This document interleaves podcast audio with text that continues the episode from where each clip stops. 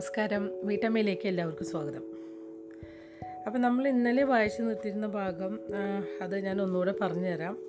അതെന്താണെന്ന് വെച്ചാൽ സതി നൃത്തം ചെയ്യുമ്പോൾ ശിവൻ സതിയുടെ കൈ കൈ പിടിച്ചിട്ട് ശരിയാക്കി ഈ ഇതേപോലെയാണ് പിടിക്കേണ്ടതെന്ന് പറഞ്ഞിട്ട് ശിവൻ സതിയുടെ കൈകൾ തൊടുന്നുണ്ട്. അപ്പോൾ ആ ഒരു സമയം അപ്പോൾ ഒരു സതിക്കൊരു ഷോക്ക് പോലെയായിരുന്നു. അപ്പോൾ സതി പറയാണ് ശിവനോട് പറയാണ് പോയി ശുദ്ധീകരണത്തിന് തയ്യാറാവണം ശിവ എന്ന് അപ്പോൾ ശിവൻ അതൊന്നും മനസ്സിലാക്കുന്നില്ല. അപ്പോൾ അതിനൊന്നും കാര്യമില്ല എന്നാണ് ശിവന്റെ ഒരു മനസ്സിലുള്ള ഒരു ധാരണ. അപ്പോൾ ലാസ്റ്റ് പാരഗ്രാഫ് ഞാൻ പറയാം. അപ്പോൾ ശിവ ശിവനോട് ഒന്നുകൂടെ പറയുന്നുണ്ട് പോയി സതി കൊട്ടാരത്തിലേക്ക് മടങ്ങുമ്പോൾ സതി ഒന്നുകൂടി പറയുന്നുണ്ട് ശിവനോട് പോയി ശുദ്ധീകരണത്തിന് തയ്യാറാവുമെന്ന് അപ്പോൾ അത് കേട്ടിട്ട് ഗുരുജിയും പറയുന്നുണ്ട് അതേപോലെ ചെയ്യൂ? പോയി ശുദ്ധീകരണത്തിന് തയ്യാറാവുമെന്ന് അപ്പോൾ ലാസ്റ്റ് പാരഗ്രാഫ് ഞാനൊന്ന് വായിച്ചു തരാം ഞാനാണോ ഇതിനെല്ലാം കാരണക്കാരൻ? ശിവൻ മനസ്സിൽ തന്നെ അങ്ങനെ പറയാണ് ഞാനാണോ ഇതിനെല്ലാം കാരണക്കാരൻ? വർണഭേദം സൂചിപ്പിക്കുന്ന അടയാളങ്ങളില്ലാത്തതിനാൽ എനിക്ക് അവളെ തൊടാൻ പാടില്ലേ? അധ അധർമ്മവർഗത്തിൽപ്പെട്ട കിരാതനാണോ ഞാൻ? അത് സ്വയം ചോദിക്കാണ്. ഇല്ല അത് സത്യമാകാൻ വഴിയില്ല. ശിവൻ സ്വയം മന്ത്രിച്ചു. സതി അങ്ങനെ ചിന്തിക്കുകയില്ല. അവളൊരു നല്ല സ്ത്രീയാണ്. പക്ഷേ അത് സത്യമാണെങ്കിലോ? ഞാൻ നീലകണ്ഠനാണെന്ന് ഒരുപക്ഷെ അവൾ അറിയുകയാണെങ്കിൽ അങ്ങനെ പറഞ്ഞിട്ടാണ് നിർത്തിയിട്ടുണ്ടായിരുന്നത്. നമ്മൾ അടുത്ത അധ്യായത്തിലേക്ക് കടക്കുകയാണ്. അധ്യായം ഏഴിലേക്കാണ് നമ്മൾ കടക്കുന്നത്. ശ്രീരാമന്റെ പൂർത്തീകരിക്കാത്ത ഉദ്യമം. ഇതാണ് ആ അധ്യായത്തിന്റെ പേര്. നമുക്ക് വായിച്ചു തുടങ്ങാം. അങ്ങയെ എന്തോ അലട്ടുന്ന പോലെ തോന്നുന്നുവല്ലോ പ്രഭു. അങ്ങയ്ക്ക് സുഖം തന്നെയല്ലേ? ദക്ഷൻ ഉത്കണ്ഠാഭരിതനായി ചോദിച്ചു. എന്ന് മൂളിക്കൊണ്ട് ശിവൻ തല ഉയർത്തി ക്ഷമിക്കണം മഹാരാജൻ. അല്പനിമിഷം ഞാൻ മറ്റെന്തോ ആലോചനയിൽ പെട്ടുപോയി. ആകാംക്ഷയോടെ ദക്ഷൻ കനകകാലയെ നോക്കി. തലേദിവസം രാത്രി അത്താഴ സമയത്ത് സതിയുടെ മുഖത്ത് ഇതുപോലെ നിരാശയുടെ ഭാവം അദ്ദേഹം കാണുകയുണ്ടായി. പക്ഷെ അവൾ ഒന്നും പറയാൻ തയ്യാറില്ലായിരുന്നു. നമ്മുടെ കൂടി- കൂടിക്കാഴ്ച പിന്നീട് മതിയോ? ദക്ഷൻ ചോദിച്ചു. വേണ്ട മഹാരാജൻ തടസ്സമൊന്നുമില്ല. എന്നോട് ക്ഷമിക്കണം. നമുക്ക് തുടരാം ശിവൻ പറഞ്ഞു. ശരി ആകാംക്ഷയോടെ ദക്ഷൻ തുടർന്നു. ഭഗവാൻ ശ്രീ രാമൻ സമൂഹത്തിലുണ്ടായ മാറ്റത്തെക്കുറിച്ചാണല്ലോ നമ്മൾ സംസാരിച്ചു കൊണ്ടിരുന്നത്. തന്നോട് അപേക്ഷിച്ചുകൊണ്ടിരുന്ന മനസ്സിനെ അസ്വസ്ഥമാക്കിയിരുന്ന സതിയുടെ മുഖം മനസ്സിൽ നിന്ന് നീക്കം ചെയ്യുവാൻ തല ചെറുതായി ഒന്ന് അനക്കിക്കൊണ്ട് ശിവൻ പറഞ്ഞു. അതെ. മൈഗ സംവിധാനം ചെട്ടയോടെ പ്രവർത്തിച്ചു. ഞങ്ങളുടെ സമൂഹം വളർന്നു. ഭൂമിയുടെ ഏറ്റവും സമ്പന്നമായ പ്രദേശങ്ങളിലൊന്നായി തീർന്നു ഞങ്ങളുടെ രാജ്യം. കഴിഞ്ഞ ആയിരത്തി ഇരുന്നൂറ് വർഷങ്ങളിൽ ഞങ്ങളുടെ രാജ്യം ഏറ്റവും മികച്ച രാജ്യമായി തീർന്നു. അത് മറ്റ് ദേശങ്ങളെ കടത്തിവെട്ടി. മെലൂഹ മെലൂഹ ലോകത്തിലെ ഏറ്റവും ശക്തവും സമ്പന്നവുമായ രാഷ്ട്രമായി തീർന്നു. ഞങ്ങളുടെ ആളുകൾ ആദർശ സമ്പന്നമായ ജീവിതം നയിച്ചു. കുറ്റകൃത്യങ്ങൾ ഇല്ലാതെയായി. ആളുകൾ ശരിയായ കാര്യം മാത്രം ചെയ്തു. അന്യായമായ കാര്യങ്ങൾ ചെയ്യാതിരിക്കുവാൻ ശ്രമിച്ചു. മറ്റ് രാജ്യങ്ങളുമായി യുദ്ധം ചെയ്യാതിരിക്കുവാൻ ശ്രമിച്ചു. പരമാർത്ഥത്തിൽ ഞങ്ങളുടെ സമൂഹം പരിപൂർണത കൈവരിച്ചു. അതേ മഹാരാജൻ സംഭാഷണത്തിലേക്ക് സാവധാനം മടങ്ങി വന്നുകൊണ്ട് ശിവൻ പറഞ്ഞു പരിപൂർണത ആർജിക്കുവാൻ സാധിക്കുന്ന ഒന്നാണെന്ന് ഞാൻ കരുതുന്നില്ല. അത് ലക്ഷ്യത്തെക്കാൾ ഉപരി ഒരു യാത്രയാണ്. പക്ഷേ നിങ്ങളുടെ സമൂഹം തീർച്ചയായും പരി- പരിപൂർണതയ്ക്കടുത്തെത്തിക്കഴിഞ്ഞ ഒന്നാണ്. എന്തുകൊണ്ടാണ് ഞങ്ങൾ പരിപൂർണരല്ലെന്ന് അങ്ങ് കരുതുന്നത്? വിയോജിപ്പിന്റെ സ്വരത്തിൽ പർവതേശ്വരൻ ചോദിച്ചു പർവതേശ്വരൻ ഇത് പരിപൂർണതയാണെന്ന് അങ്ങേക്ക് തോന്നുന്നുണ്ടോ? ശിവൻ ഭവ്യമായി ചോദിച്ചു. രാമരാജൻ വിഭാവ വിഭാവനം ചെയ്തതുപോലെ തന്നെയാണോ മേലുഹയിലെ എല്ലാ കാര്യങ്ങളും? പർവതേശ്വരൻ നിശബ്ദനായി. ആ മറുപടി ഇഷ്ടപ്പെട്ടതല്ലെങ്കിലും അതൊരു സത്യമാണെന്ന് അദ്ദേഹത്തിന് തോന്നി. സ്വാമി പറയുന്നത് ശരിയാണ് പർവതേശ്വരൻ. ദക്ഷം പറഞ്ഞു മികവ് നേടേണ്ടതായ കാര്യങ്ങൾ ഇനിയും ശേഷിക്കുന്നുണ്ടാവും. എല്ലായ്പ്പോഴും അതങ്ങനെയാണ്. മഹാരാജൻ അങ്ങനെയൊക്കെ പറഞ്ഞാലും ശിവൻ തുടർന്നു. വിസ്മയം ജനിപ്പിക്കുന്ന ഒരു സമൂഹമാണ് അങ്ങയുടേത്. കാര്യങ്ങൾക്കെല്ലാം നല്ല ചിട്ടയുണ്ട്. എങ്കിലും എനിക്ക് മനസ്സിലാവാത്തൊരു കാര്യമുണ്ട്. എന്തുകൊണ്ടാണ് അങ്ങും അങ്ങയുടെ ജനങ്ങളും ഭാവിയെക്കുറിച്ച് ഓർത്ത് ഉത്കണ്ഠ കൊള്ളുന്നത് എന്താണ് പ്രശ്നം? നീലകണ്ഠ ആവശ്യമുണ്ടെന്ന് പറയുന്നത് എന്തുകൊണ്ടാണ്? നിങ്ങളുടെ സമീപത്തു നിന്നും എന്തെങ്കിലും ദുരന്തം പരിഹരിപ്പുള്ളതായി എനിക്ക് കാണാൻ സാധിച്ചിട്ടില്ല. എന്റെ നാട്ടിലേതുപോലെ എണ്ണിയാലൊടുങ്ങാത്ത പ്രശ്നങ്ങളൊന്നും ഇവിടെയില്ല. എവിടെ തുടങ്ങണം എന്നാലോചിക്കാൻ പറ്റാത്ത വിധം സംഭവബഹുലമാണ് അവിടുത്തെ കാര്യങ്ങൾ. പ്രഭു ഞങ്ങൾക്ക് നേരിടാൻ കഴിയാത്ത വിധമുള്ള പ്രശ്നങ്ങളെയാണ് ഞങ്ങൾ അഭിമുഖീകരിക്കുന്നത്. അതുകൊണ്ടാണ് നീലകണ്ഠന്റെ സാന്നിധ്യം ആവശ്യമായി തീർന്നത്. ഞങ്ങൾ സ്വന്തം കാര്യം മാത്രം നോക്കുന്നു. മറ്റ് രാജ്യങ്ങളെ അവരെ പാട്ടിനോടുന്നു. അന്യരാജ്യങ്ങളുമായി ഞങ്ങൾ വ്യാപാരത്തിൽ ഏർപ്പെടാറുണ്ടെങ്കിലും അവരുടെ ആഭ്യന്തര കാര്യങ്ങളിൽ ഇടപെടാറില്ല. ക്ഷണിക്കപ്പെടാത്ത വിദേശികളെ മെലൂഹയുടെ അതിർത്തി കടന്നു വരാൻ ഞങ്ങൾ സമ്മതിക്കാറില്ല. അതുകൊണ്ട് മറ്റു രാജ്യങ്ങൾ ഞങ്ങളെ ഞങ്ങളുടെ പാട്ടിന് വിടണമെന്നും ഞങ്ങളുടെ കാര്യങ്ങൾ കാര്യങ്ങളിൽ അനാവശ്യമായി ഇടപെടരുതെന്നുമെന്ന് ഇടപെടരുതെന്നുമാണ് ഞങ്ങൾ ആഗ്രഹിക്കുന്നത്. എന്നാൽ പ്രതീക്ഷിക്കുന്ന പോലെ അവർ അതിന് അനുവദിക്കുന്നില്ലേ? പ്രഭു ഇല്ല അവരങ്ങനെ ചെയ്യുന്നില്ല. എന്തുകൊണ്ട്? അതിനെ വളരെ ലളിതമായ പദം കൊണ്ട് വിശേഷിപ്പിക്കാൻ പ്രഭു. ദത്തൻ പ്രതിവചിച്ചു. അസൂയ. ഞങ്ങളുടെ മികച്ച ജീവിത വഴികളെ അവർ വെറുക്കുന്നു. ഞങ്ങളുടെ കുറ്റമറ്റ കുടുംബ സംവിധാനം അവർക്ക് കണ്ണുകടിയുണ്ടാക്കുന്നു രാജ്യത്തെ എല്ലാവരുടെയും ക്ഷേമകാര്യങ്ങളിൽ ഞങ്ങൾ ശ്രദ്ധിക്കുന്നു എന്ന യാഥാർത്ഥ്യം അവർക്ക് അസന്തുഷ്ടി ഉണ്ടാക്കുന്നു. കാരണം സ്വന്തം കാര്യം പോലും വേണ്ടവിധം പാലിക്കാൻ അവർക്ക് സാധിക്കുന്നില്ല.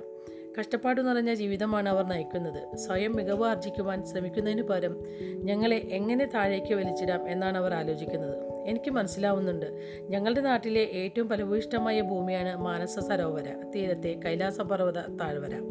അതിന്റെ നിയന്ത്രണം ഞങ്ങളുടെ ഗോത്രത്തിനായിരുന്നു. അതിന്റെ പേരിൽ ഞങ്ങൾക്ക് ഒട്ടനവധി അസൂയാലുക്കളുണ്ടായി ഒട്ടനവധി അസൂയാലുക്കളുമായി ചണ്ട കൂടേണ്ടതായി വന്നു. ആ പ്രദേശം ശത്രുക്കളുമായി സൗമനസ്വത്തോടെ പങ്കിടുകയായിരുന്നുവെന്നെങ്കിൽ യുദ്ധം ഒഴിവാക്കാമായിരുന്നുവെന്ന് ഞാൻ ഇപ്പോൾ ആലോചിക്കാറുണ്ട്.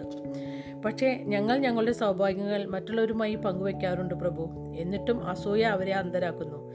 സോമരസമാണ് ഞങ്ങളുടെ ഔന്ന- ഔന്നത്യത്തിന് ഔന്നത്യത്തിന് കാരണമെന്ന് ചന്ദ്രവംശികൾ മനസ്സിലാക്കിയിട്ടുണ്ട്. എന്നാൽ സോമരസത്തെക്കുറിച്ച് ആർക്കും അറിയാം അവർക്കും അറിയാം. പക്ഷേ ഞങ്ങളുണ്ടാക്കുന്ന പോലെ വലിയ അളവിൽ അത് ഉണ്ടാക്കുവാൻ കഴിയാത്തതിന്റെ കഴിയാത്തതിനാൽ അതിന്റെ യഥാർത്ഥ പ്രയോജനം അവർക്ക് കിട്ടിയിട്ടില്ല. ക്ഷമിക്കണം ഞാനൊന്ന് ഇടപെടുകയാണ് പ്രഭു. സോമരാസം എവിടെയാണ് നിർമ്മിക്കുന്നത്? മന്ദർ പർവതത്തിലുള്ള രഹസ്യകേന്ദ്രത്തിലാണ് ഇത് നിർമ്മിക്കപ്പെടുന്നത്. അവിടെ നിർമ്മിക്കപ്പെടുന്ന സോമരസ ചൂർണം മെലൂഹ സാമ്രാജ്യത്തിൽ എമ്പാടും വിതരണം ചെയ്യപ്പെടുന്നു. തെരഞ്ഞെടുക്കപ്പെട്ട ചില ക്ഷേത്രങ്ങളിൽ വെച്ച് പരിശീലനം ലഭിച്ച ബ്രാഹ്മണർ വെള്ളവും മറ്റു ചില ചേരുവകളും ചേർത്ത് അത് ജനങ്ങൾക്കിടയിൽ വിതരണം ചെയ്യുന്നു. കൊള്ളാം ശിവൻ പറഞ്ഞു. വേണ്ടത്ര സോമരസം കിട്ടാത്തതിനാൽ ചന്ദ്രവംശികൾ ഞങ്ങളുടെ അത്ര ശക്തി ആർജിക്കുവാൻ കഴിഞ്ഞിട്ടില്ല. അസൂയയുടെ സ്വാധീനം മൂലം സോമരസം നശിപ്പിക്കുന്നത് വഴി ഞങ്ങളെയും നശിപ്പിക്കാം എന്നൊരു പദ്ധതിക്ക് അവർ രൂപം കൊടുത്തു. സോമരസത്തിലെ പ്രധാന ഘടകങ്ങളിലൊന്ന് സരസ്വതി നദിയിലെ വെള്ളമാണ്. മറ്റേത് ജലം ഉപയോഗിച്ചാലും കാര്യമില്ല. ശരിക്കും എന്തുകൊണ്ട്? ഞങ്ങൾക്കറിയില്ല പ്രഭു. ശാസ്ത്രജ്ഞന്മാർക്ക് അത് വിശദീകരിക്കാൻ സാധിക്കുന്നില്ല. പക്ഷേ സരസ്വതി നദിയിലെ ജലത്തിനു മാത്രമേ ആ ശുദ്ധിയുള്ളൂ. അതുകൊണ്ടാണ് ഞങ്ങളെ ഉപദ്രവിക്കുന്നതിനായി സരസ്വതി നദിയെ കൊല്ലുവാൻ ചന്ദ്രവംശങ്ങൾ ശ്രമിച്ചത്. ഒരു നദിയെ കൊല്ലുകയോ വിശ്വസിക്കാനാവാത്ത മട്ടിൽ ശിവൻ ചോദിച്ചു. അതേ സ്വാമി ചന്ദ്രവംശികളുടെ അന്യായത്തോടുള്ള ദേഷ്യം തന്റെ കുറ്റത്തെ നിറഞ്ഞ കണ്ണുകളിൽ പ്രകടമാക്കിക്കൊണ്ട് ദക്ഷം പറഞ്ഞു. വടക്കു ഭാഗത്തെ വലിയ രണ്ടു നദികൾ സംഗമിച്ചാണ് സരസ്വതി നദി രൂപപ്പെടുന്നത്. സത്ലജും യമുനയും. പഴയകാലത്ത് സത്ലജിന്റെയും യമുനയുടെയും സഞ്ചാരമാർഗം നിഷ്പക്ഷമായ പ്രദേശത്തു കൂടിയായിരുന്നു. അതിൽ നിന്ന് സൂര്യവംശികളും ചന്ദ്രവംശികളും സോമരസമുണ്ടാക്കാൻ വെള്ളമെടുത്തിരുന്നു. പക്ഷേ എങ്ങനെയാണ് അവർ സരസ്വതിയെ കൊല്ലുവാൻ ശ്രമിച്ചത് പ്രഭു? തെക്കോട്ടൊഴുകി ഒഴുകിക്കൊണ്ടിരിക്കുന്ന യമുന നദിയുടെ സഞ്ചാരപഥം അവർ മാറ്റി. യമുനയുടെ സഞ്ചാരപഥം അവർ കിഴക്കോട്ട് തിരിച്ചുവിട്ടു. അത് അവരുടെ പ്രധാന നദിയായ ഗംഗയിൽ ചെന്നു ചേർന്നു അങ്ങനെയൊക്കെ ചെയ്യാൻ സാധിക്കുമോ? ശിവൻ അതിശയം കൊണ്ടു. ഒരു നദിയുടെ ഗതി മാറ്റുകയോ? അതെ നിശ്ചയമായും അതിന് കഴിയും പർവതേശ്വരം പറഞ്ഞു. ഞങ്ങൾ അന്താളിച്ചു പോയി ദക്ഷൻ ഇടപെട്ടു. എന്നാൽ ആ വഞ്ചന ഉപേക്ഷിക്കുവാനുള്ള ഒരു അവസരം ഞങ്ങൾ അവർക്ക് നൽകി. പിന്നെ ചന്ദ്രവംശങ്ങളിൽ നിന്ന് നമുക്കെന്ത് പ്രതീക്ഷിക്കാൻ കഴിയും പ്രഭു? ദക്ഷൻ വെറുപ്പോടെ പറഞ്ഞു. അവരിക്കാര്യം നിഷേധിച്ചു. ഏതോ ചെറിയ ഭൂകമ്പം മൂലമാണ് നദിയുടെ ഗതിയിൽ നാടകീയമായ മാറ്റം വന്നതെന്ന് അവർ അവകാശപ്പെട്ടു. നദി സ്വയം ഗതി മാറിപ്പോയതിനാൽ അതൊരു ദൈവനിശ്ചയമായി കണക്കാക്കി അത് സ്വീകരിക്കുക മാത്രമാണ് മെലൂഹന്മാർക്ക് ചെയ്യാനുള്ളതെന്ന ഒരു നിർദ്ദേശം കൂടി അവർ മുന്നോട്ട് വെച്ചു. പക്ഷേ ഞങ്ങളത് അംഗീകരിക്കാൻ വിസമ്മതിച്ചു. പർവതേശ്വരം പറഞ്ഞു മഹാരാജാവിന്റെ പിതാവ് ബ്രഹ്മനായക മഹാരാജാവിന്റെ നേതൃത്വത്തിൽ ഞങ്ങൾ സ്വദ്വീപ് ആക്രമിച്ചു. ചന്ദ്രവംശികളുടെ രാജ്യം ശിവൻ ചോദിച്ചു അതെ ശിവൻ അതെ ശിവൻ പർവതേശ്വരം പറഞ്ഞു. അതൊരു ഗംഭീര വിജയമായിരുന്നു. ചന്ദ്രവംശികളുടെ സൈന്യം തകർന്നു. ബ്രഹ്മനായക രാജാവ് തന്റെ ഔദാര്യം പ്രകടിപ്പിച്ചു. അവരുടെ രാജ്യം വിട്ടുകൊടുത്തു. അവരുടെ ഭരണവും അനുവദിച്ചു കൊടുത്തു. രാജാവ് നഷ്ടപരിഹാരമോ കപ്പയോ അവരിൽ നിന്ന് ഈടാക്കിയില്ല. യമുന നദി തിരികെ നൽകണമെന്ന് മാത്രമായിരുന്നു സമാധാന ഉടമ്പടിയുടെ ഒരേ ഒരു വ്യവസ്ഥ. ഞങ്ങൾ യമുനയുടെ ഗതി പുനഃസ്ഥാപിച്ചു. അത് സരസ്വതി നദിയിൽ സംഗമിച്ചു. പർവതേശ്വരൻ അങ്ങ് ആ യുദ്ധത്തിൽ പങ്കെടുത്തിട്ടുണ്ടോ? ഉണ്ട്. പർവതേശ്വര അഭിമാനപൂർവം നെഞ്ചുവിരിച്ചുകൊണ്ട് പറഞ്ഞു. അപ്പോൾ ഞാൻ വെറും വെറും ഒരു പട്ടാളക്കാരന പട്ടാളക്കാരനായിരുന്നു. എങ്കിലും ഞാൻ ആ യുദ്ധത്തിൽ പങ്കെടുത്തിരുന്നു. അപ്പോൾ പിന്നെ എന്താണ് പ്രശ്നം മഹാരാജൻ? ദക്ഷിണ നേരെ തിരിഞ്ഞുകൊണ്ട് ശിവൻ ചോദിച്ചു. താങ്കളുടെ ശത്രുക്കൾ പൂർണമായും പരാജയപ്പെട്ടു. പിന്നെന്താണ് സരസ്വതി നദി മരിച്ചുകൊണ്ടിരിക്കുന്നത്? ഒരിക്കൽ കൂടി ചന്ദ്രവംശികൾ എന്തോ ചെയ്യാൻ പോവുകയാണെന്ന് ഞങ്ങൾ വിശ്വസിക്കുന്നു.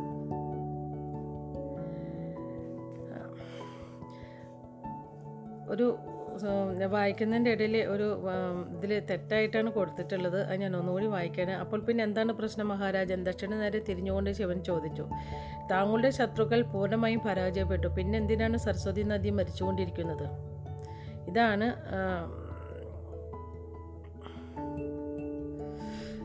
പിന്നെ എന്തിനാണ് സരസ്വതി നദി മരിച്ചുകൊണ്ടിരിക്കുന്നത്? അതാണ് ശിവൻ ചോദിക്കുന്നത്. അപ്പോൾ എനിക്കൊരു സംശയം വന്നതാണ്. അതുകൊണ്ടാണ് ഞാൻ വീണ്ടും വായിച്ചത്. അപ്പോൾ ഒരിക്കൽ കൂടി ചന്ദ്രവംശികൾ എന്തോ ചെയ്യാൻ പോവുകയാണെന്ന് ഞങ്ങൾ വിശ്വസിക്കുന്നു. ഞങ്ങൾക്കത് എന്താണെന്ന് മനസ്സിലാവുന്നില്ല. അവരുടെ തോൽവിക്ക് ശേഷം ഞങ്ങളുടെ രണ്ട് രാജ്യങ്ങളുടെയും ഇടയ്ക്കുള്ള സ്ഥലം ജനവാസമില്ലാത്തതായി. അവിടെ കാട് വളർന്നു. ഇതിൽ യമുന നദിയുടെ ആദ്യത്തെ സഞ്ചാരപഥവും ഉൾപ്പെടുന്നു. ഉടമ്പടിയിൽ പറഞ്ഞത് പ്രകാരം ഞങ്ങൾ ഉറച്ചു നിൽക്കുന്നു. ആ പ്രദേശം ഞങ്ങൾ ഒരിക്കലും അധിനിവേശിച്ചിട്ടില്ല. അതേസമയം അവരാകട്ടെ അവരുടെ വാദത്തെ അംഗീകരിക്കുന്നില്ല. അക്കാര്യത്തിൽ ഞങ്ങൾക്ക് തീർച്ചയുണ്ട് പ്രഭു. ആ പ്രദേശം താങ്കൾ പരിശോധിക്കുകയുണ്ടായോ? ഇക്കാര്യം താങ്കളുടെ രാജ്യത്തുള്ള ചന്ദ്രവംശികളുടെ പ്രതിനിധിയുമായി ചർച്ച ചെയ്യുകയുണ്ടായോ? ഞങ്ങൾ സത്യം പറയുകയാണെന്നാണോ? ഞങ്ങൾ അസത്യം പറയുകയാണെന്നാണോ താങ്കൾ പറയുന്നത്? പർവതേശ്വരൻ പ്രതികരിച്ചു. യഥാർത്ഥ സൂര്യവംശികൾ കള്ളം പറയുകയില്ല. പർവതേശ്വര ദട്ടൻ ദേഷ്യത്തോടെ ശകാരിച്ചു. സ്വാമി അങ്ങനെയല്ല ഉദ്ദേശിച്ചത്. ഞാൻ പറയുന്നതൊന്ന് കേൾക്കൂ പർവതേശ്വരൻ. ശിവൻ ഭവ്യതയോടെ പറഞ്ഞു എന്റെ നാട്ടിൽ നടന്ന അർത്ഥശൂന്യമായ യുദ്ധങ്ങളിൽ നിന്ന് ഞാൻ എന്തെങ്കിലും പഠിച്ചിട്ടുണ്ടെങ്കിൽ അത് യുദ്ധം അവസാനത്തെ ആശ്രയമാണെന്നാണ്. മറ്റൊരു മാർഗമുണ്ടെങ്കിൽ താങ്കളുടെ പട്ടാൾക്കാരുടെ ജീവൻ രക്ഷിക്കുന്നതിൽ എന്താണ് തെറ്റ്? തീർച്ചയായും ഏതൊരമ്മയും നമ്മളെ അതിന്റെ പേരിൽ അനുഗ്രഹിക്കും. നമുക്ക് യുദ്ധം വേണ്ട ഗംഭീരം. അത് എന്തൊരു രക്ഷകനെയാണ് നമുക്ക് ലഭിച്ചിട്ടുള്ളത്? പർവതേശ്വരൻ ശ്വാസം വിടുന്നതിനിടയിൽ മന്ത്രിച്ചു പർവതേശ്വരൻ താങ്കൾക്ക് എന്തെങ്കിലും പറയാനുണ്ടോ? കനകകാല ഗർജിച്ചു ഞാൻ മുൻപും താങ്കളോട് പറഞ്ഞിട്ടുണ്ട് എന്റെ സാന്നിധ്യത്തിൽ വെച്ച് താങ്കൾ നീലകണ്ഠനെ അഭിമാനിക്കാൻ പാടുള്ളതല്ല. ഞാൻ താങ്കളുടെ ആജ്ഞ സ്വീകരിക്കുന്ന ആളല്ല പർവതേശ്വരൻ മുരണ്ടു. മതി ദക്ഷൻ കൽപ്പിച്ചു. ശിവന് നേരെ തിരിഞ്ഞുകൊണ്ട് അദ്ദേഹം തുടർന്നു ഞാൻ ഖേദിക്കുന്നു പ്രഭു അങ്ങ് പറഞ്ഞത് ശരിയാണ്. കാര്യങ്ങൾക്ക് ഉറപ്പില്ലാതെ യുദ്ധം പ്രഖ്യാപിക്കാൻ പാടുള്ളതല്ല. അതുകൊണ്ടാണ് ഇതുവരെ ഒരു യുദ്ധം ഞാൻ ഒഴിവാക്കിയത്. യഥാർത്ഥ സംഭവങ്ങൾ അങ്ങ് കാണണം. കഴിഞ്ഞ അരനൂറ്റാണ്ടായി സരസ്വതിയുടെ സഞ്ചാരപഥം മാഞ്ഞുകൊണ്ടിരിക്കുകയാണ്. കഴിഞ്ഞ കുറച്ച് വർഷങ്ങളാകട്ടെ ഭയാനകമായിരുന്നു. മെലൂഹന്മാർ മാതായി മാതാവായി കരുതുന്ന ആ നദിയുടെ സാവധാനത്തിലുള്ള മരണത്തെക്കുറിച്ച് ചിന്ത ചിന്തിച്ചപ്പോഴുണ്ടായ കണ്ണീരൊഴുക്കിക്കൊണ്ട് കനകാല പറഞ്ഞു. സരസ്വതി നദി സരസ്വതി നദി ഇപ്പോൾ കടലിൽ എത്തുന്നില്ല രാജസ്ഥാന്റെ തെക്കുഭാഗത്തുള്ള ഏക്കൽ പ്രദേശത്ത് അത് അവസാനിക്കുന്നു. സരസ്വതി നദിയിലെ ജലം കൂടാതെ സോമരസമുണ്ടാക്കാൻ കഴിയില്ല നെറ്റം പറഞ്ഞു. ചന്ദ്രവംശികൾക്ക് ഇതിനെക്കുറിച്ച് അറിയാം. അതുകൊണ്ടാണ് ഈ നദിയെ നശിപ്പിക്കാൻ അവർ ശ്രമിക്കുന്നത്. സ്വദീപിന്റെ പ്രതിനിധിക്ക് അതിനെക്കുറിച്ച് എന്താണ് പറയാനുള്ളത്? അദ്ദേഹത്തോട് ഇക്കാര്യം ചോദിക്കുകയുണ്ടായോ. സ്വദീപുമായി നമ്മൾക്കിപ്പോൾ യാതൊരു നയതന്ത്ര ബന്ധവുമില്ല ദക്ഷം പറഞ്ഞു. സത്യമായും മറ്റ് രാജ്യങ്ങളിലെ നയതന്ത്ര പ്രതിനിധികൾക്ക് ഇവിടെ സൗകര്യമൊരുക്കുക നിങ്ങളുടെ നൂതന സംരംഭമായിരുന്നു. അവരെ മനസ്സിലാക്കാനുള്ള ഒരു അവസരം ലഭിക്കുന്നതിലൂടെ ഒരു യുദ്ധത്തിലേക്ക് എടുത്തു ചാടുന്നത് ഒഴിവാക്കാൻ നമുക്ക് സാധിക്കും. രണ്ട് ദിവസം മുൻപ് മെസപ്പട്ടോമിയയിൽ നിന്നൊരു നയതന്ത്ര സംഘം ഇവിടെ വന്നിട്ടുണ്ടെന്ന് ഞാൻ കേട്ടിരുന്നു. പിന്നെ എന്തുകൊണ്ട് സ്വദീപുമായി ഇത്തരത്തിലൊരു ബന്ധം സ്ഥാപിച്ചുകൂടാ? പ്രഭു അങ്ങേക്ക് അവരെ അറിയാത്തുകൊണ്ടാണ് വിശ്വാസത്തിലെടുക്കാനാവാത്ത ആളുകളാണവർ. സൂര്യവംശി സംസ്കാരം പിന്തുടരുന്ന ആരും അറിഞ്ഞുകൊണ്ട് ആ ചന്ദ്രവംശികളോ വംശിയോട് ഇടപഴകി കളങ്കപ്പെടാറില്ല. ശിവൻ നെറ്റി ചൊളിച്ചുവെങ്കിലും ഒന്നും പറയുകയുണ്ടായില്ല. അവർക്ക് അത്രത്തോളം നിലവാര തകർച്ച ഉണ്ടായിരിക്കുന്നുവെന്ന് അങ്ങേക്ക് അറിവുണ്ടാവില്ല. കുറച്ച് വർഷങ്ങളായി ശവിക്കപ്പെട്ട നാഗന്മാരെ ഞങ്ങളുടെ മേൽ തീവ്രവാദി ആക്രമണം നടത്തുവാനായി അവർ ഉപയോഗിച്ചു തുടങ്ങിയിരിക്കുന്നു. കനകകാല വെറുപ്പോടെ പറഞ്ഞു. തീവ്രവാദി ആക്രമണങ്ങൾ അതെ പ്രഭു ദക്ഷൻ പറഞ്ഞു. അവരുടെ പരാജയത്തോടെ ദശാബ്ദങ്ങളോളം അവർ അടങ്ങിയിരുന്നു. ഏറ്റവും അവസാനത്തെ യുദ്ധത്തിൽ ഞങ്ങൾ നേടിയ ഗംഭീര വിജയം മൂലം ഞങ്ങളെ ഇനി നേരിട്ട് ആക്രമിച്ചിട്ട് കാര്യമില്ലെന്ന് അവർക്ക് തോന്നി. പിന്നെ അവർ അവരെപ്പോലെ ധിക്കാരികളായ ആളുകൾക്ക് മാത്രം സാധിക്കുന്ന മാർഗം സ്വീകരിച്ചു. തീവ്രവാദി ആക്രമണം. എനിക്ക് മനസ്സിലാവുന്നില്ല. അവരെന്താണ് ശരിക്കും ചെയ്യുന്നത്? അവർ ചെറിയ കൊലയാളി സംഘത്തെ അയക്കും. സാധാരണ ജനവാസ കേന്ദ്രത്തിൽ സൈനിക വിന്യ- വിന്യാസമില്ലാത്ത സ്ഥലങ്ങളിൽ ചെന്ന് അവർ മിന്നലാക്രമണം നടത്തും. ആയുധമില്ലാത്ത ആളുകളെ ആക്രമിക്കുക എന്നതാണ് അവരുടെ ആശയം. ബ്രാഹ്മണർ വൈശ്യർ ശൂദ്രർ എന്നിവരെ. പൊതു സ്നാനഘട്ടങ്ങൾ ക്ഷേത്രങ്ങൾ തിരിച്ചടിക്കാൻ സൈനികരില്ലാത്ത സ്ഥലങ്ങൾ എന്നിവ ആക്രമിച്ച് നശിപ്പിക്കുക എന്നതും അവരുടെ പദ്ധതിയിൽപ്പെടുന്നു. ഇങ്ങനെയുള്ള ആക്രമണങ്ങളിലൂടെ ജനങ്ങളുടെ ആത്മവിശ്വാസം തകർത്ത് രാജ്യത്തെ ഭീതി പടർത്തുകയാണ് അവരുടെ ലക്ഷ്യം. അത് വെറുപ്പുളവാക്കുന്ന കാര്യമാണ്. ഞങ്ങളുടെ നാട്ടിലെ കിരാതന്മാരായ പ്രകൃതികൾ പോലും അതൊന്നും ചെയ്യുകയില്ല ശിവൻ പറഞ്ഞു. അതെ പർവതേശ്വരൻ പറഞ്ഞു ഈ ചന്ദ്രവംശികൾ ആണുങ്ങളെപ്പോലെ യുദ്ധം ചെയ്യുകയില്ല. അവർ ഭീരുക്കളെ പോലെയാണ് പോരാടുന്നത്. പിന്നെ എന്തുകൊണ്ടാണ് നിങ്ങൾ അവരുടെ രാജ്യത്തെ ആക്രമിക്കാത്തത്? ഒറ്റത്തവണ കൊണ്ട് അവരെ അവസാനിപ്പിക്കണം. ഞങ്ങൾക്ക് അങ്ങനെ ചെയ്യണമെന്നുണ്ട് പ്രഭു ദക്ഷൻ പറഞ്ഞു. പക്ഷേ അവരെ തോൽപ്പിക്കാൻ കഴിയുമെന്ന് ഞങ്ങൾക്ക് ഉറപ്പില്ല. തന്റെ സൈനികർക്ക് നേരെയുള്ള ആക്ഷേപം കേട്ടപ്പോൾ പർവതേശ്വരൻ നിശബ്ദനായി ശോഭിക്കുന്നതുപോലെ ശിവന് തോന്നി. എന്തുകൊണ്ടാണ് മഹാരാജൻ? അങ്ങയ്ക്ക് നല്ല പരിശീലനം ലഭിച്ച മികവിറ്റ സൈന്യമുണ്ട്. നിങ്ങളുടെ സൈന്യത്തിന് അവരെ തോൽപ്പിക്കാനാകും. രണ്ടു കാര്യങ്ങളാണ് പ്രഭു. ഒന്നാമതായി ഞങ്ങൾ എണ്ണത്തിൽ കുറവാണ്. ഒരു നൂറു വർഷം മുൻപ് പോലും ഞങ്ങൾ എണ്ണത്തിൽ കുറവായിരുന്നു. എന്നാൽ അത്ര കാര്യമായ വ്യത്യാസമുണ്ടായിരുന്നില്ല. ഇന്ന് ഞങ്ങളുടെ എട്ട് ദശലക്ഷം വരുന്ന ജനസംഖ്യയ്ക്ക് പകരം അവർക്ക് എൺപത് ദശലക്ഷം ജനസംഖ്യയുണ്ട്. അവർക്ക് ഞങ്ങൾക്ക് നേരെ വലിയൊരു സൈന്യത്തെ നിർത്താനാവും. നിരത്താനാകും. അവരുടെ എണ്ണം മതി ഞങ്ങളുടെ സാങ്കേതിക മികവിനെ മറികടക്കുവാൻ. പക്ഷേ എങ്ങനെയാണ് നിങ്ങളുടെ ജനസംഖ്യ കുറഞ്ഞു പോയത് നിങ്ങൾക്ക് ഇരുന്നൂറ് വർഷത്തിലധികം വയസ്സുള്ള ആളുകളുണ്ടല്ലോ. നിങ്ങളുടെ ജനസംഖ്യ വർദ്ധിക്കേണ്ടതാണ്. സാമൂഹ്യ ശാസ്ത്രപരമായ കാരണങ്ങളാണ് പ്രഭു. തെറ്റം പറഞ്ഞു. നമ്മുടെ രാജ്യം സമ്പന്നമാണ്. കുട്ടികൾ നമ്മൾ കുട്ടികൾ നമ്മുടെ ഇഷ്ടമാണ്. അല്ലാതെ കർമ്മമല്ല. മൈഗ സംവിധാനത്തിൽ നിന്ന് മാതാപിതാക്കൾ കുട്ടികളെ തിരഞ്ഞെടുക്കുന്നു. ഒന്ന് അല്ലെങ്കിൽ രണ്ട് കുട്ടികളെ. അങ്ങനെയാകുമ്പോൾ കുട്ടികളെ വളർത്താൻ എളുപ്പമാണ്. മൈഗയിലാണെങ്കിൽ വളരെ കുറച്ച് മാതാപിതാക്കളെ കുട്ടികൾക്ക് ജന്മം നൽകുന്നുള്ളൂ. സ്വദ്വീപിൽ ദരിദ്ര കുട്ടികളെ അടിമവേലക്കാരായാണ് പരിഗണിക്കുന്നത്. അതുകൊണ്ട് കുടുംബ വരുമാനത്തിന് കൂടുതൽ കുട്ടികൾ വേണം. അതിനാൽ രാജ്യം ദരിദ്രമാണെങ്കിലും ജനസംഖ്യ വലുതാണ്. യുദ്ധം ഒഴിവാക്കാനുള്ള രണ്ടാമത്തെ കാരണം രണ്ടാമത്തെ കാരണം ഒരു വിധത്തിൽ പറഞ്ഞാൽ ഞങ്ങളുടെ നിയമനിയന്ത്രണത്തിൽപ്പെട്ട ഒന്നാണ്. യുദ്ധ നിയമങ്ങൾ അനുസരിച്ച് മാത്രമേ ഞങ്ങൾ യുദ്ധം ചെയ്യുക പതിവുള്ളൂ. അവിടെ ചട്ടങ്ങളും മര്യാദകളും പാലിക്കും. ചന്ദ്രവംശികൾ അതൊന്നും പാലിക്കാറില്ല. ഞങ്ങളുടെ ഒരു ന്യൂനതയായിട്ടാണ് ഈ നിയമങ്ങളും മര്യാദകളും കണക്കാക്കപ്പെടുന്നത്. അലിവില്ലാത്ത ഞങ്ങളുടെ ശത്രുക്കൾ ഈ ന്യൂനത ചൂഷണം ചെയ്യുന്നു. യുദ്ധ നിയമങ്ങൾ ശിവൻ ചോദിച്ചു. അതെ ഉദാഹരണത്തിന് നിരായുധരായ ഒരാളെ ഞങ്ങൾ ആക്രമിക്കുകയില്ല മെച്ചപ്പെട്ട ആയുധധാരിയായ ഒരു ഭടൻ അത്രയ്ക്ക് ആയുധ സൗകര്യങ്ങളില്ലാത്ത എതിരാളിയുടെ അരയ്ക്ക് ആക്രമിക്കുകയില്ല കാരണം അത് യുദ്ധനീതിയല്ല. എന്നാൽ ചന്ദ്രവംശികൾക്ക് അത്തരം മര്യാദകളൊന്നും ബാധകമല്ല. വിജയം ഉറപ്പാക്കുന്നതിനു വേണ്ടി ആരെയും എങ്ങനെയും അവർ കൊല്ലും. ക്ഷമിക്കണം മഹാരാജൻ മഹാ പർവതേശ്വരൻ പറഞ്ഞു. ആ വ്യത്യാസമാണ് നമ്മെ നാമാക്കി വേറിട്ട് നിർത്തുന്നത്. ശ്രീരാമസ്വാമി പറഞ്ഞതുപോലെ ഒരു വ്യക്തിയുടെ സ്വഭാവശുദ്ധി പരീക്ഷിക്കപ്പെടുന്നത് നല്ല കാലത്തല്ല. ധർമ്മനീതി പുലർത്തുവാനുള്ള ഒരുവന്റെ ദൃഢചിത്തത പരീക്ഷിക്കപ്പെടുന്നത് അവന്റെ ദോഷകാലത്താണ്. പക്ഷെ പർവതേശ്വര നമ്മെപ്പോലെ മര്യാദയും നീതിബോധമുള്ള ആളുകളല്ല നമ്മെ ആക്രമിക്കുന്നത് ദക്ഷം പറഞ്ഞു. നമ്മുടെ ജീവിത രീതിയാണ് ആക്രമിക്കപ്പെടുന്നത്. ഏത് വിധേനയും നമ്മൾ അതിനെ ചെറുത്തില്ലെങ്കിൽ നമുക്ക് നഷ്ടങ്ങളുണ്ടാകും. മഹാരാജൻ ഒരിക്കൽ കൂടി ക്ഷമാപണം സ്വീകരിച്ചാലും പർവതേശ്വരൻ പറഞ്ഞു ഒരിക്കലും തിരിച്ചടിക്കരുതെന്ന് ഞാൻ പറഞ്ഞിട്ടില്ല. ആക്രമിക്കാൻ ഞാൻ ഉത്സുകരാണ്. ചന്ദ്രവംശികൾക്കെതിരായി യുദ്ധം പ്രഖ്യാപിക്കുവാൻ അങ്ങയുടെ അനുവാദത്തിന് വേണ്ടി കാത്തിരിക്കുകയാണ്. എന്നാൽ നാം നമ്മുടെ യുദ്ധനീതിയും മര്യാദകളും സംഹിതകളും ഇല്ലാതെ യുദ്ധം ചെയ്താൽ നമ്മുടെ ജീവിത രീതി നശിപ്പിക്കുന്നതിന് തുല്യമായിരിക്കും അത്. നമ്മളോട് യുദ്ധം ചെയ്യാതെ തന്നെ ചന്ദ്രവംശികൾ വിജയം നേടുന്നതിന് തുല്യമായിരിക്കും അത്. സമയം സൂചിപ്പിക്കുന്ന മണി മുഴങ്ങിയപ്പോൾ ആ സംഭാഷണം പൊടുന്നതിന് നിലച്ചു. എല്ലാവരും തിടുക്കത്തിൽ ഒരു പ്രാർത്ഥന ചൊല്ലി സതി ഇന്ന് നൃത്തം ചെയ്യാൻ എത്തിയിട്ടുണ്ടോ? എന്നറിയാനായി ശിവൻ ജനലിലേക്ക് ജനലിനു നേർക്ക് തിരിഞ്ഞു. ശിവൻ ആരെയോ പ്രതീക്ഷിക്കുന്നതായി മനസ്സിലാക്കിയ ദർശൻ ചോദിച്ചു പ്രഭു അങ്ങേക്ക് പോകാരായോ ഇല്ല രാജൻ തന്റെ ഉള്ളിൽ അനുഭവപ്പെട്ട വേദനയും ആശയക്കുഴപ്പവും മറച്ചു പിടിച്ചുകൊണ്ട് ശിവൻ പറഞ്ഞു ഈ സമയത്ത് എവിടെയും എവിടെയെങ്കിലും ആരെങ്കിലും എന്നെ പ്രതീക്ഷിക്കുന്നുണ്ടാവുമെന്ന് ഞാൻ കരുതുന്നില്ല ഇത് കേട്ടപ്പോൾ പ്രതീക്ഷകൾക്കൊപ്പം ദക്ഷന്റെ പുഞ്ചിരിയും മാഞ്ഞു. ശിവൻ തുടർന്നു അങ്ങേക്ക് ബുദ്ധിമുട്ടൊന്നുമില്ലെങ്കിൽ നമുക്ക് സംഭാഷണം തുടർന്നാലോ? വേണമെങ്കിൽ ഉച്ചഭക്ഷണം അല്പം വൈകി വൈകിട്ടാവാം തീർച്ചയായും അങ്ങനെയാകാം പ്രഭു. ആത്മനിയന്ത്രണം പാലിച്ചുകൊണ്ട് ദക്ഷൻ പുഞ്ചിരിച്ചു. മഹാരാജൻ എനിക്ക് ഇതുവരെയുള്ള കഥ മനസ്സിലായി. അങ്ങ് ഇപ്പോൾ ആക്രമണം നടത്താതിരിക്കാനുള്ള കാരണവും മനസ്സിലായി. അങ്ങയ്ക്ക് വ്യക്തമായൊരു പദ്ധതിയുണ്ടെന്നും അതിൽ എന്റെ നീലക്കഴുത്തിന് വിചിത്രമായൊരു പ്രവൃത്തി നിർവഹിക്കാനുണ്ടെന്നും എനിക്കറിയാം. അതെ ഞങ്ങൾക്കൊരു പദ്ധതിയുണ്ട് പ്രഭു. ഒരു ചക്രവർത്തി എന്ന നിലയിൽ നിലയ്ക്ക് ഞാൻ ഞങ്ങളുടെ ചില ആളുകളെ രോഷത്തിന് അനുകൂലമായി എടുത്തു കൊണ്ടൊന്നും പ്രശ്നം അവസാനിക്കില്ലെന്ന് എനിക്കറിയാം. സ്വദ്വീപിലെ മുഴുവൻ ആളുകളും ദുഷിച്ചവരാണെന്ന് ഞാൻ കരുതുന്നില്ല. ചന്ദ്ര ചന്ദ്രവംശി ഭരണാധികാരികളും അവരുടെ ജീവിത വഴികളുമാണ് അവരെ ദുഷിച്ചവരാക്കി തീർക്കുന്നത്. സ്വദ്വീപിലെ ജനങ്ങളെ സ്വയം രക്ഷിക്കുവാൻ പ്രാപ്തരാക്കുക എന്നതാണ് ഞങ്ങളുടെ മുന്നിലുള്ള മാർഗം. സ്വദീപന്മാരെ രക്ഷിക്കുകയോ ശരിക്കും അത്ഭുതപ്പെട്ടുകൊണ്ട് ശിവൻ ചോദിച്ചു. അതേ പ്രഭു അവരുടെ മനസ്സിനെ സ്വാധീനിക്കുന്ന പൈശാചികമായ തത്വചിന്തകൾ തടയുക. കൊടിയ വഞ്ചകന്മാരായ ഭരണാധികാരികളിൽ നിന്നും അവരെ രക്ഷിക്കുക. ദുഃഖകരവും അർത്ഥരഹിതവുമായ അസ്തിത്വത്തിൽ നിന്ന് അവരെ രക്ഷിക്കുക. കൂടുതൽ മൂല്യാധിഷ്ഠിതമായ സൂര്യവംശി ജീവിത ശൈലിയുടെ പ്രയോജനം അവർക്ക് നൽകിക്കൊണ്ട് നമുക്ക് അവരെ രക്ഷിക്കാം.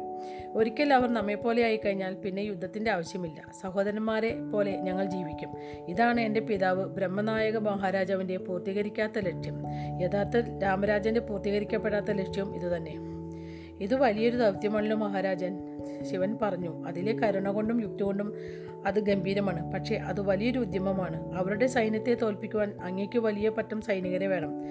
അവരെ അങ്ങയുടെ ഭാഗത്തേക്ക് മാറ്റുവാൻ നല്ല പ്രചാരകരെ വേണ്ടിവരും. അതത്ര എളുപ്പമായിരിക്കേയില്ല. ഞാൻ സമ്മതിക്കുന്നു. സ്വദീപിനെ ആക്രമിക്കുന്ന കാര്യത്തിൽ സന്ദേഹം പുലർത്തുന്ന നിരവധി ആളുകൾ നമ്മുടെ രാജ്യത്തുണ്ട്.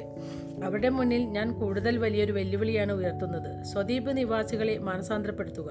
അതുകൊണ്ടാണ് നീലകണ്ഠന്റെ സാന്നിധ്യമില്ലാതെ ഇത് ആരംഭിക്കാൻ ഞാൻ തയ്യാറാവാത്തത് പ്രഭു. വളരെ വർഷങ്ങൾക്ക് മുൻപ് മുൻപ് അമ്മാവൻ പറഞ്ഞ വാക്കുകൾ ശിവന് ഓർമ്മ വന്നു. മറ്റൊരു ജന്മം പോലെയായിരുന്നു അത്. അത് നിന്റെ നിയോഗം ഈ പർവതങ്ങൾക്ക് അപ്പുറമാണ് നീ അത് സഫലീകരിക്കുമോ? അത് ഉപേക്ഷിച്ച് ഒളിച്ചോടുമോ? എന്നത് നിന്റെ ഇഷ്ടം. ദക്ഷൻ വീണ്ടും സംസാരിക്കാൻ തുടങ്ങിയപ്പോൾ ശിവൻ തന്റെ ശ്രദ്ധ വീണ്ടും അദ്ദേഹത്തിലേക്ക് തിരിച്ചു വെച്ചു. ഞങ്ങൾ നേരിടുന്ന പ്രശ്നങ്ങൾ പ്രവചിക്കപ്പെട്ടതാണ് പ്രഭു.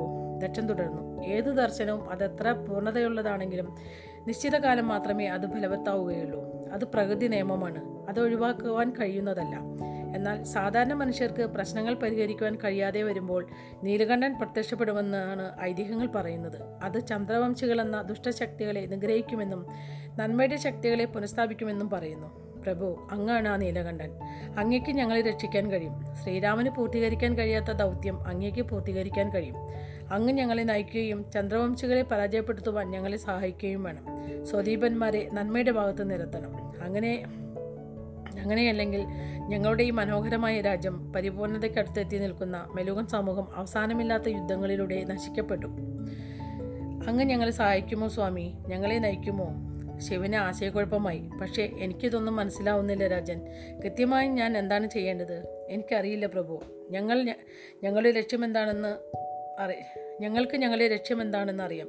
അങ്ങ് ഞങ്ങളുടെ നേതാവായിരിക്കും എന്നും അറിയാം. ഞങ്ങളുടെ മാർഗം ഏതാണെന്ന് അങ്ങ് നിശ്ചയിക്കും.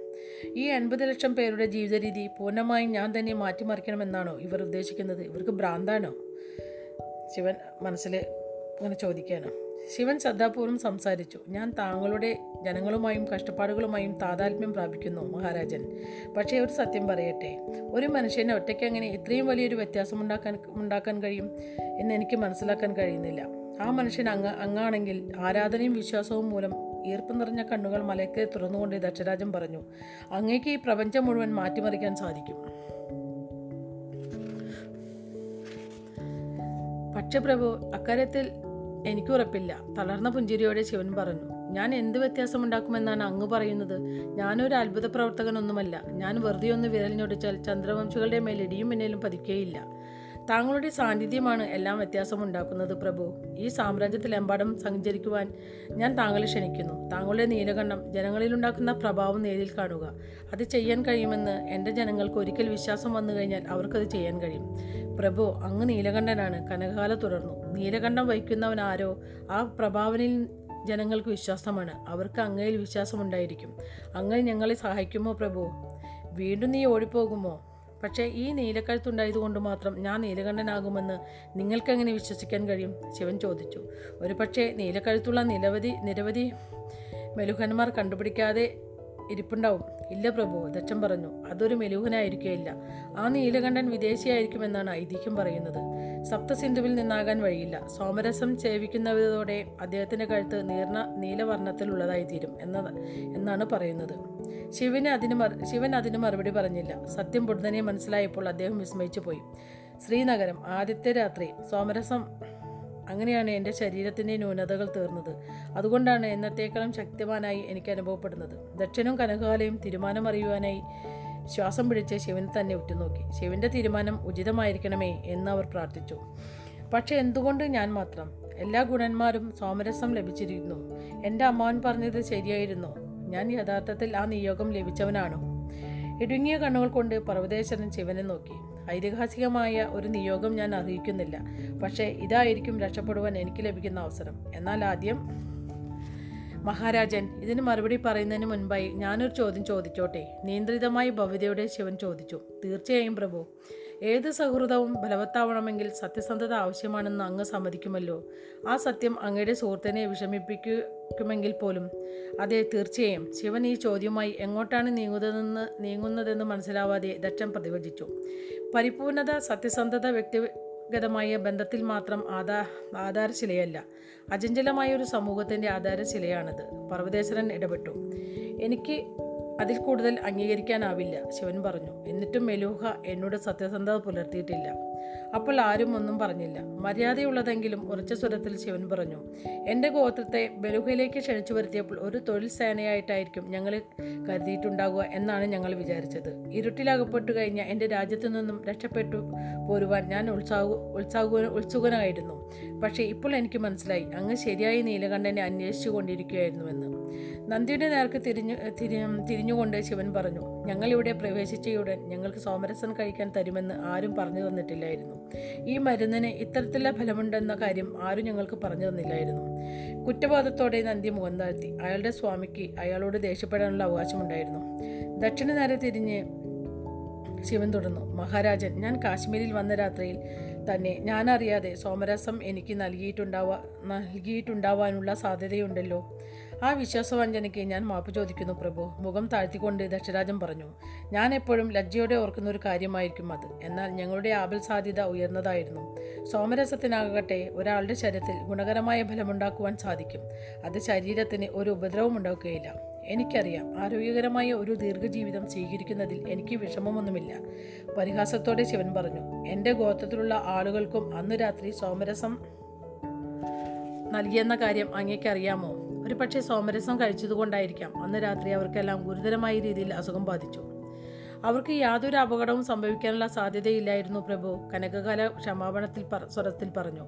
ചില ആളുകളിൽ ചില രോഗങ്ങൾ മറിഞ്ഞിരിപ്പുണ്ടാവും. സോമരസം കഴിച്ചപ്പോൾ ഈ രോഗങ്ങൾ മറനീക്കി പുറത്തു വന്നിട്ടുണ്ടാകാം. ചികിത്സിച്ചു ഭേദമാക്കിയാൽ പിന്നൊരിക്കലും ആ രോഗം പ്രത്യക്ഷപ്പെടുകയില്ല. അതോടെ മരണം വരെ ആ ശരീരം ആരോഗ്യദൃഢമായിരിക്കും. നിങ്ങളുടെ ഗോത്രത്തിന് ഇപ്പോൾ മുൻപത്തേക്കാൾ ആരോഗ്യമുണ്ട്. അക്കാര്യത്തിൽ യാതൊരു സംശയവുമില്ല ശിവൻ പറഞ്ഞു. അതല്ല വിഷയം. ഞാനും എന്റെ ഗോത്രവും അതുകൊണ്ട് ആരോഗ്യന്മാരായി തീർന്നു. പക്ഷേ ശ്രീരാമദേവന്റെ നാട്ടിൽ ഇങ്ങനൊരു ചതി ഞങ്ങൾ പ്രതീക്ഷിച്ചില്ല. കൈലാസ പർവതത്തിൽ വെച്ച് തന്നെ ഈ സത്യം മുഴുവൻ മുഴുവനും ഞങ്ങളോട് പറയാമായിരുന്നു.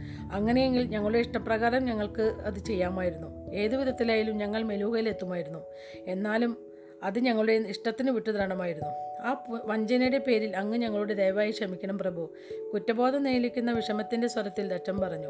ഇത്തരം കാര്യങ്ങൾ ചെയ്യുന്നത് ഞങ്ങളുടെ രീതിയല്ല. പക്ഷേ ഞങ്ങൾക്ക് വേറെ മാർഗമില്ലായിരുന്നു. ഞങ്ങൾ സത്യമായും കരിക്കുന്നു പ്രഭു. അങ്ങയുടെ അനുയായികൾ വേണ്ടവിധം പരിചരിക്കപ്പെടുന്നുണ്ട്. അവർ മുൻ മുൻപത്തേക്കാളും ആരോഗ്യന്മാരായിരിക്കുന്നു അവർക്ക് ഉൽപാദനക്ഷമതയുള്ള ദീർഘായുസ് ലഭിക്കും.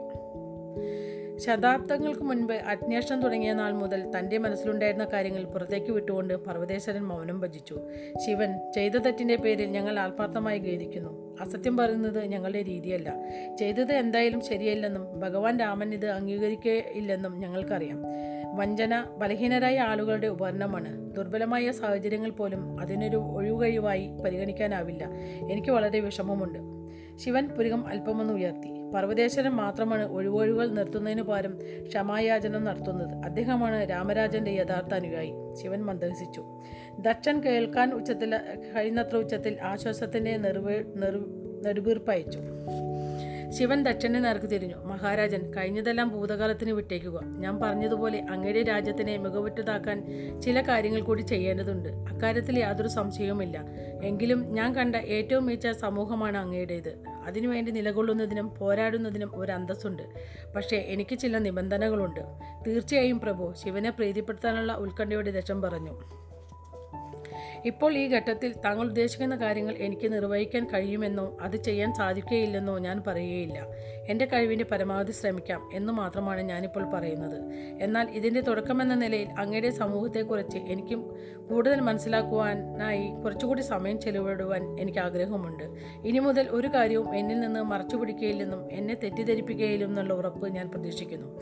നിശ്ചയ നിശ്ചയമായും പ്രഭു രണ്ടാമതായി അങ്ങയുടെ രാജ്യത്തെ ജനസംഖ്യ വർദ്ധിപ്പിക്കുവാനായി കുടിയേറ്റക്കാരെ ആവശ്യമുണ്ട്. പക്ഷേ അവരെ തെറ്റായ മാർഗത്തിലൂടെ നയിക്കരുത്. മെലൂഹയെക്കുറിച്ച് അവർക്ക് സത്യസന്ധമായ വിവരങ്ങൾ നൽകണം. അതറിഞ്ഞിട്ട് വേണം ഇവിടേക്ക് കുടിയേറി പാർക്കണോ എന്ന കാര്യത്തിൽ അവർക്ക് അത് തീരുമാനമെടുക്കുവാൻ. അല്ലെങ്കിൽ അങ്ങ് അവരെ ക്ഷണിക്കുകയേ അരുത്. അതല്ലേ ശരി? തീർച്ചയായും. അതാണ് ന്യായം പ്രഭു. തെറ്റൻ പറഞ്ഞു. കനകകാലയെ നോക്കി ചെറുതായി ഒന്ന് തലകുലുക്കിക്കൊണ്ട് ദറ്റൻ പ്രതിജ്ഞ തുടർ പ്രതിജ്ഞ ചെയ്തു. ഉടൻ തന്നെ ഞങ്ങളത് നടപ്പിലാക്കും. എന്ന് മാത്രമല്ല ഞാനിനി കാശ്മീരിലേക്ക് മടങ്ങിപ്പോകുന്നില്ല എന്ന കാര്യം എനിക്ക് ഉറപ്പായി കഴിഞ്ഞു. അതുകൊണ്ട് എന്റെ ഗോത്രമായ ഗുണന്മാരെ ദേവഗിരിയിലേക്ക് കൊണ്ടുവരാമോ? എനിക്ക് അവരോടൊപ്പം കഴിഞ്ഞാൽ കൊള്ളാമെന്നുണ്ട്.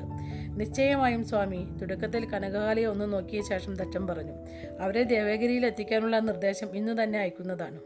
മറ്റൊന്ന് സോമരസം നിർമ്മിക്കുന്ന സ്ഥലം എനിക്കൊന്ന് കാണണം. ദേവന്മാരുടെ ഈ പാനീയത്തെക്കുറിച്ച് എനിക്ക് ചില കാര്യങ്ങൾ മനസ്സിലാക്കേണ്ടതുണ്ട്. അത് പ്രധാനപ്പെട്ട ഒരു കാര്യമാണെന്ന് എന്തോ എന്നോട് പറയുന്നു. തീർച്ചയായും അങ്ങനെയാകാം പ്രഭു അച്ഛൻ പറഞ്ഞു. അദ്ദേഹത്തിന്റെ മുഖം ക്രമേണ പരിഭവം നിറഞ്ഞ പുഞ്ചിരിക്ക് വഴിമാറി. നാളെ തന്നെ കനകകാല അങ്ങയെ അവിടേക്ക് കൊണ്ടുപോകും. ബ്രഹ്മക്ഷേത്രത്തിൽ പതിവുള്ള പൂജകൾക്കായി ഞാനും എന്റെ കുടുംബവും അവിടെ എത്തിച്ചേരുന്നതാണ്. ഒരുപക്ഷെ നമുക്ക് അവിടെ വെച്ച് കാണാം. അത് നല്ല കാര്യം. ശിവൻ പുഞ്ചിരിച്ചുകൊണ്ട് പറഞ്ഞു. പിന്നെ നെടുതായി ഒന്ന് നിശ്വസിച്ചുകൊണ്ട് തുടർന്നു. ഇനി അവസാനമായൊരു കാര്യം നീലകണ്ഠന്റെ വരവിനെക്കുറിച്ച് ജനങ്ങളെ അറിയിക്കുന്നതായുള്ള പ്രഖ്യാപനം നടത്തുവാൻ അങ്ങേക്ക് താല്പര്യം കാണുമെന്ന് ഞാൻ കരുതുന്നു. ദക്ഷനും കനകകാലയും സന്തോഷത്തോടെ തലകുലുക്കി. എന്നാൽ തൽക്കാലം അത് ചെയ്യരുതെന്ന് ഞാൻ അഭ്യർത്ഥിക്കുകയാണ്.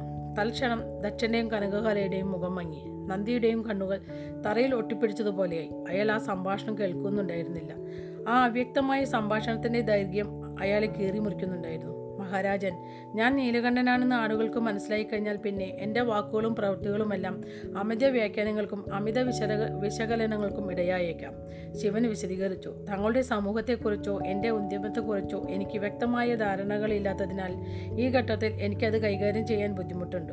എനിക്ക് മനസ്സിലാവുന്നുണ്ട് പ്രഭു. മുഖത്ത് ഒരു അർദ്ധമന്ദഹാസം വരുത്തിക്കൊണ്ട് ദക്ഷരാജൻ പറഞ്ഞു ഞാൻ വാക്കുതരുന്നു എന്റെ ഏറ്റവും അടുത്ത സേവകരും കുടുംബാംഗങ്ങളും അങ്ങനെ വേണ്ടപ്പെട്ട ആളുകളുമല്ലാതെ മറ്റാരും നീലകണ്ഠനെ ആഗമനത്തെ ആഗമനത്തെക്കുറിച്ച് അറിയുകയില്ല. മറ്റാരും. വളരെ നന്ദി മഹാരാജൻ. പക്ഷേ ഞാൻ ഒരു തവണ കൂടി ആവർത്തിക്കുന്നു. ഏതോ അത്ഭുതസിദ്ധിയുള്ള ഔഷധം സേവിച്ചത് മൂലം കഴുത്തിന്റെ നിറം നീലയായി തീർന്ന ഒരു സാധാരണ ഗോത്രവർഗക്കാരനാണ് ഞാൻ.